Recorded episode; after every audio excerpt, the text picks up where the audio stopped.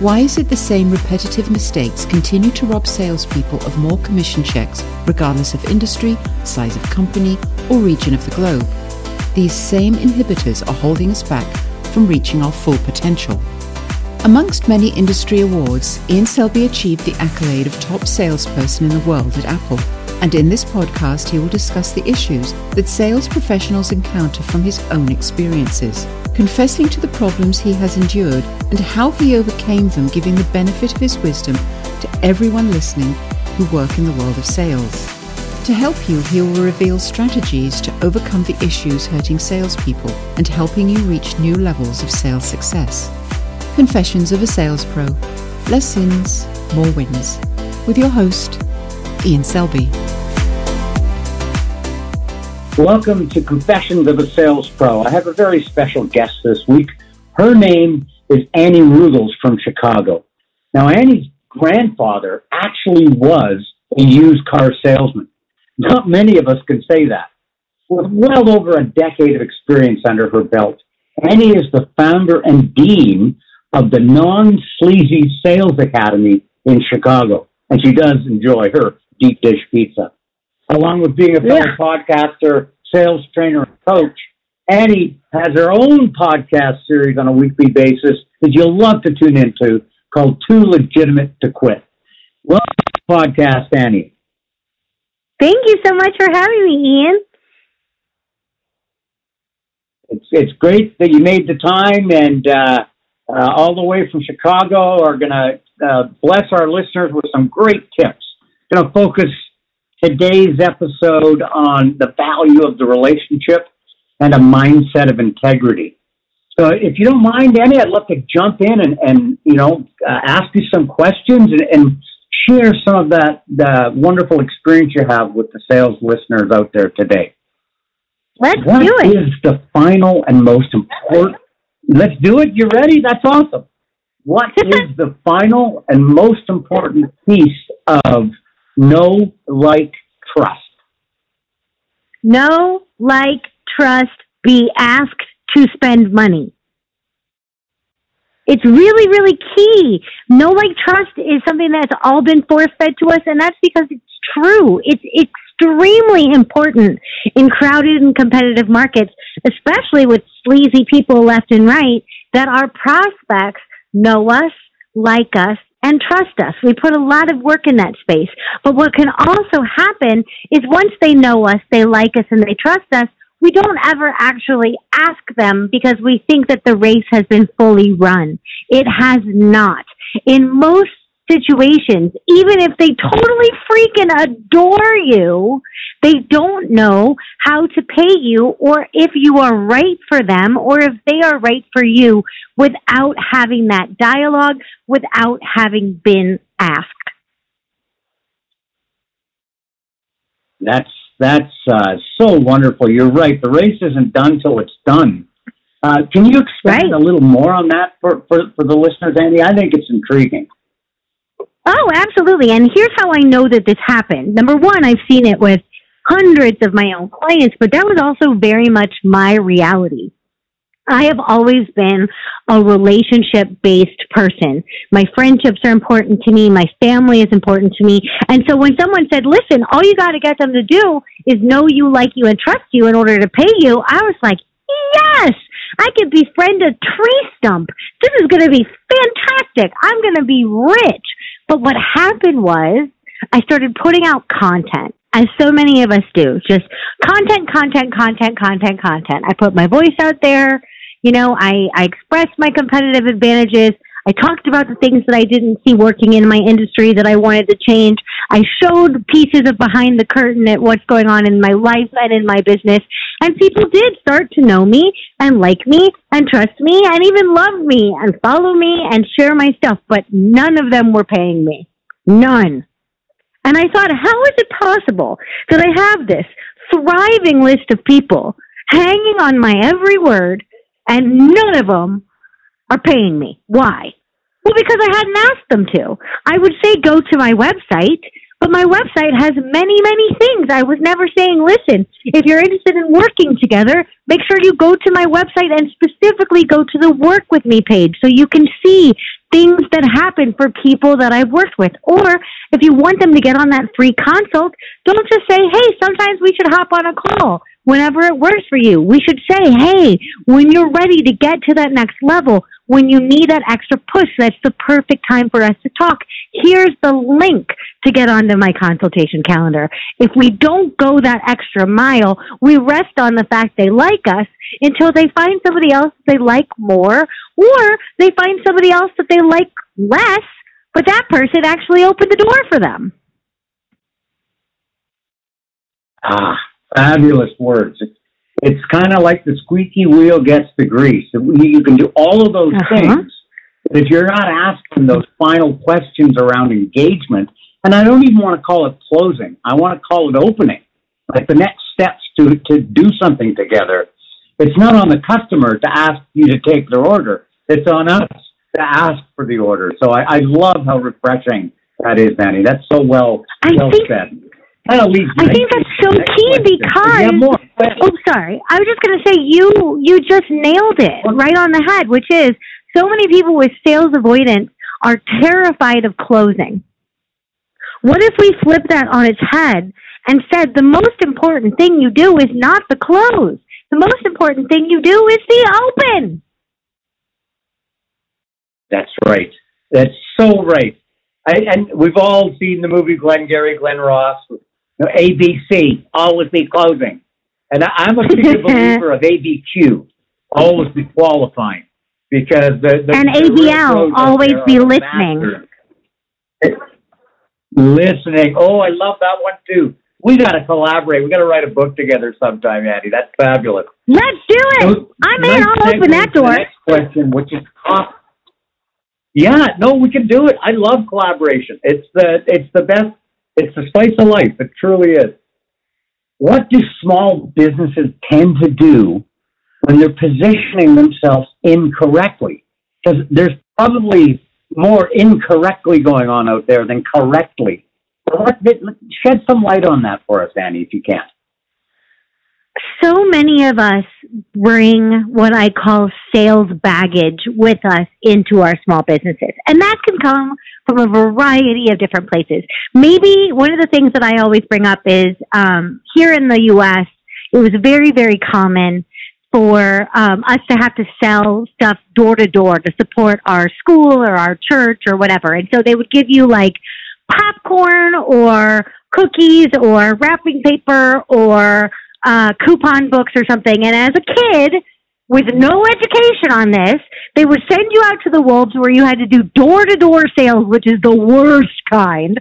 Right? And so a lot of us from a very young age were like, oh my God, I hate selling. It's the worst thing I could ever possibly do. It's awful. It makes my neighbors uncomfortable. And I just cry and have my parents buy everything. Some of that stays with us the whole time. Others of us, not so much. Maybe we were in a corporate environment where we, you know, were required to sell somebody else's items or policies or products, right? Any of those things are a sale.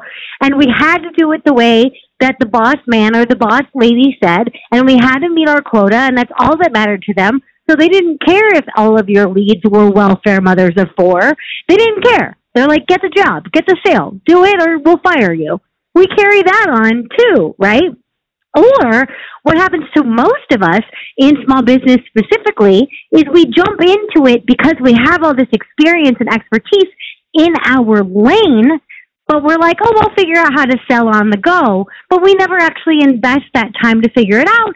So we cobble together all these bad practices or we pay somebody that promises they can make us a gajillion dollars if we'll only listen to them and we smoosh all those forms of sales baggage together and it's uncomfortable.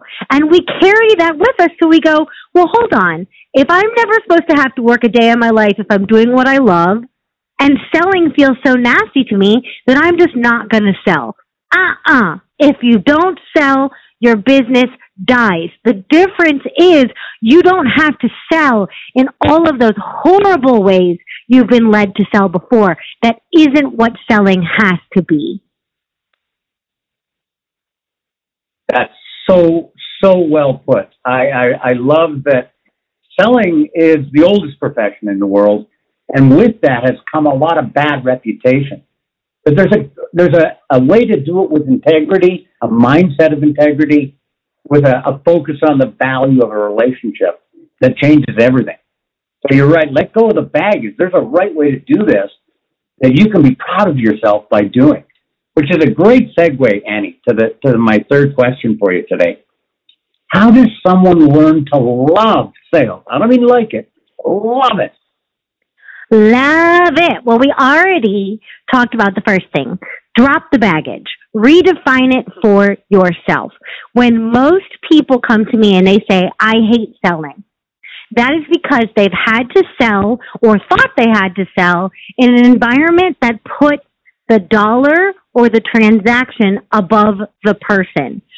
Flip that right on its head. If you want to learn to love selling, all you have to do is be passionate about the problems that you solve because that's all selling truly is, is problem solving for money and make the person on the other side of your transaction, make helping them, changing things for them, moving the needle for them, the focus of what you're doing. Then you just get to show up and show people what's possible and get paid for it. How could you not love that?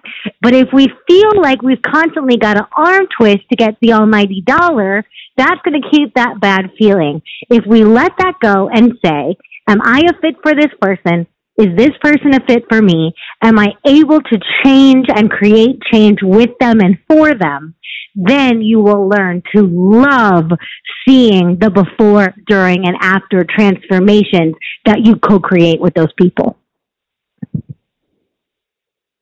That is beautiful words. That that's got to go in our book. I love what you just. All right, put it in the book. Um, and, and, it's so true. If, put it in the book. If all we think we're doing, you know, is pushing a product, and we're commission breeding salesperson people, then we, how do you love that? How do you ever love that?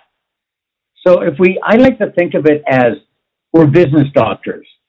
Now, if you go to your doctor for your annual checkup and they say, take these pills, you'll be fine, see me next year, wouldn't you be a little concerned that you didn't understand my needs? You just think I need these? What if we diagnose, then prescribe? So find out what the yes. problem is and help the customer solve it, right? Yes. view of it. That's something you can do with integrity and be proud of. And that's what Absolutely. So that's fabulous words Fabulous words, Annie. You're, you're sharing with our listeners. Again, thank you. Fourth question for you, and this one I'm really curious on. Uh-huh. Is empathy a blessing or a curse in the world of sales? You, you, have heard people say, well, you know, empath- being empathetic towards the customer's needs and concerns, those are important things, and I'm all about that. But is it a blessing or is it a curse, Annie? It's truly a blessing, but it feels like a curse. In that, if you read mm. all of the, the big sales books, all of them, I don't care what it is, I don't care if it's Dale Carnegie or Zig or Grant Cardone, I don't care who wrote the book. At least somewhere in that book, it will say, if you can put yourself in the shoes of your customers, if you can walk in their emotional world, if you can understand on a deep and connective layer what they're up against, then you will be selling well. That right there is freaking empathy, right? But I spend most of my day yes. with people that consider themselves to be naturally empathic. They just ooze empathy. They are human sponges. I'm one too, right? but what happens when you live in that place is your energetic boundaries get kind of screwy and what worries you is if you take that nasty, wrong definition of selling that we talked about previously, if you take that and you put mm. that in a heart centered person who literally bleeds for the person they're talking to, they are going to feel like the ultimate violation of no, like, trust is no, like, trust sell because in their minds, you're using that empathy to hurt, abuse, or manipulate the person, i.e., for your own gain. You're not.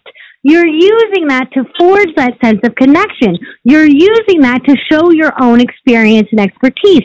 You're using that to foster and build trust, right? But so that's why empathy is a phenomenal, phenomenal blessing because it's also something that's really hard to learn if it doesn't come naturally to you. And a lot of people spend a lot of money trying to be empathic.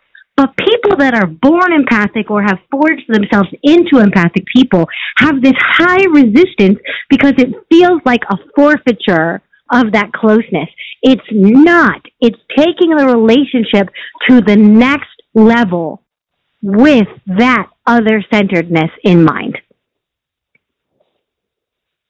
That is so well said. Like it, it's about being on the other side of the desk and realizing that if you can listen well and you're you've got empathy towards the customer's concerns, their needs, their their business pains, you're not trying to sell something. You're trying to help them with their business.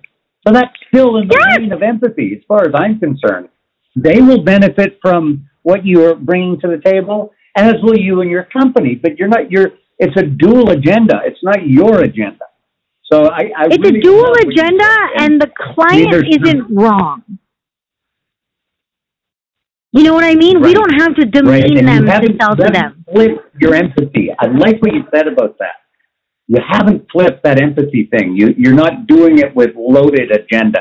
You're doing it with no. agenda based on integrity with the right, what's, what's the best thing for the customer, right? And so it becomes a huge asset if you can wear it that way. That's, that's, that's the key. So final question for today, and this has been awesome. I, I'm really inspired from, from your answers. Um, what well, we're writing a book, Ian, so you, you know, those, first of many. We're going to we're going to write it. Absolutely, absolutely.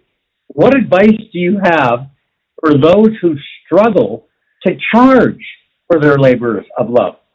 Like this can happen. Labors of love, especially yes, yes, especially, especially people in consulting, the one man band, the solopreneur someone who who got great work or does great service, but you know they're easily taken advantage of because someone along the line has got to ask for the order to see if we've got an yep. engagement or not. So, what advice do you have for those that struggle with charging for their work? Labors of love are still labors. They're still labors. Okay, yeah. there's still a job. So my advice for anybody out there who is struggling to charge because they're like, well, how do I put a price on that? Or, you know, I, it's just me and I'm, I'm not maybe the most experienced person in the world. Or, you know, last time I charged too little, but now I don't want to charge too much. If you're stuck in any of that nastiness, what I want you to think of is mm. someone you are delighted to pay. If you have a babysitter who your kids freaking adore. If you say so and so's coming over to watch you and they do somersaults in glee because they're so excited to have a night with that person, you're going to gladly yeah. pay that babysitter for taking care of your kids. If you have an amazing doctor, we already brought up the doctor thing. If you have a doctor that you super, super trust and that doctor says to you, listen, my consult fee is this and you're going to have to do this prescription and it's expensive, but it's really going to get you the results you want, you would pay that doctor. You would pay for that prescription. If I, this just happened to me. I missed out on buying concert tickets for a band that I really wanted to see because post COVID, I'm not in the habit of doing things quickly anymore, especially in person type things. Right. I missed right. out. I had to pay yeah. four times more. That's on me. I was still glad to do it. They're my favorite freaking band. They deserve that money for the joy they bring into my life. So I want you to think about the people in your life that you are glad to pay, the people that you pay easily, even if it's super expensive, because of how they enrich your life. Then I want you to look at what you're offering and ask the question, so why not me? Why can't I be that someone for somebody? Why can't what I provide be the concert or the babysitter or the doctor or the fabulous barista who makes that $6 coffee that you promised yourself you would never buy but now are addicted to. And they serve it with a smile. You're glad to pay them and to tip. Why can't that be you? Because the answer is if you're providing value and you're creating change in people's lives or businesses, There is no reason why you are not already that person and therefore shouldn't be compensated accordingly. That is so well said. That's the mindset of a sales champion. You just, I think you just gave it a job description. That's exactly how we should think and go into every potential sales engagement is with that mindset that we're, we are, we are valuable. We have something that will help and no, we're not going to give it away. It's worth something. In fact, when something's free, what kind of value do we put on it anyway? Can't be that good. Almost none. Where I go. So Annie, almost none. Annie Ruggles has been my special guest. She, she, she's been my special guest this week. Annie, again, a fabulous thank you for coming on the show and sharing your energy, your experience, and your wisdom with the sales listeners. Now, for all you folks out there that want to get a hold of Annie, Annie, how would the listener best reach out to get a hold of you? If you are in a learning space, meaning you want education, you want something to chew on, nom, nom, nom. What I want you to do is I want you to go to my website and I want you to start with my free masterclass, Making Selling Easy Without Getting Sleazy. And you can find that at anniePruggles.com slash easy not sleazy. But, but, if you are in active sales avoidance and you have a big call or a big meeting or a big email coming up, do not waste time going to my website. What I want you to do instead is I want you to reach out to me on a platform with messaging. The best two for me are LinkedIn.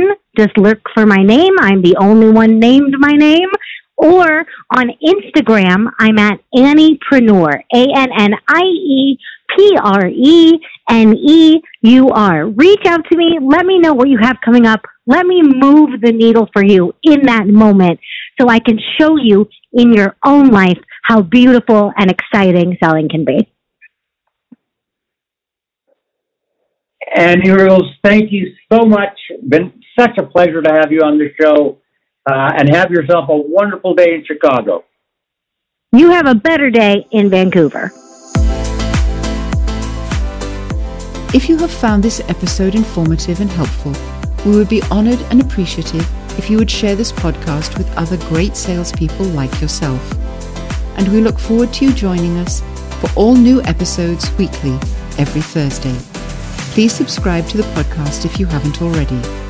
If you'd like us to help you grow your sales commissions, visit us at salesmentoryou.com. Confessions of a Sales Pro. Less sins, more wins. With Ian Selby.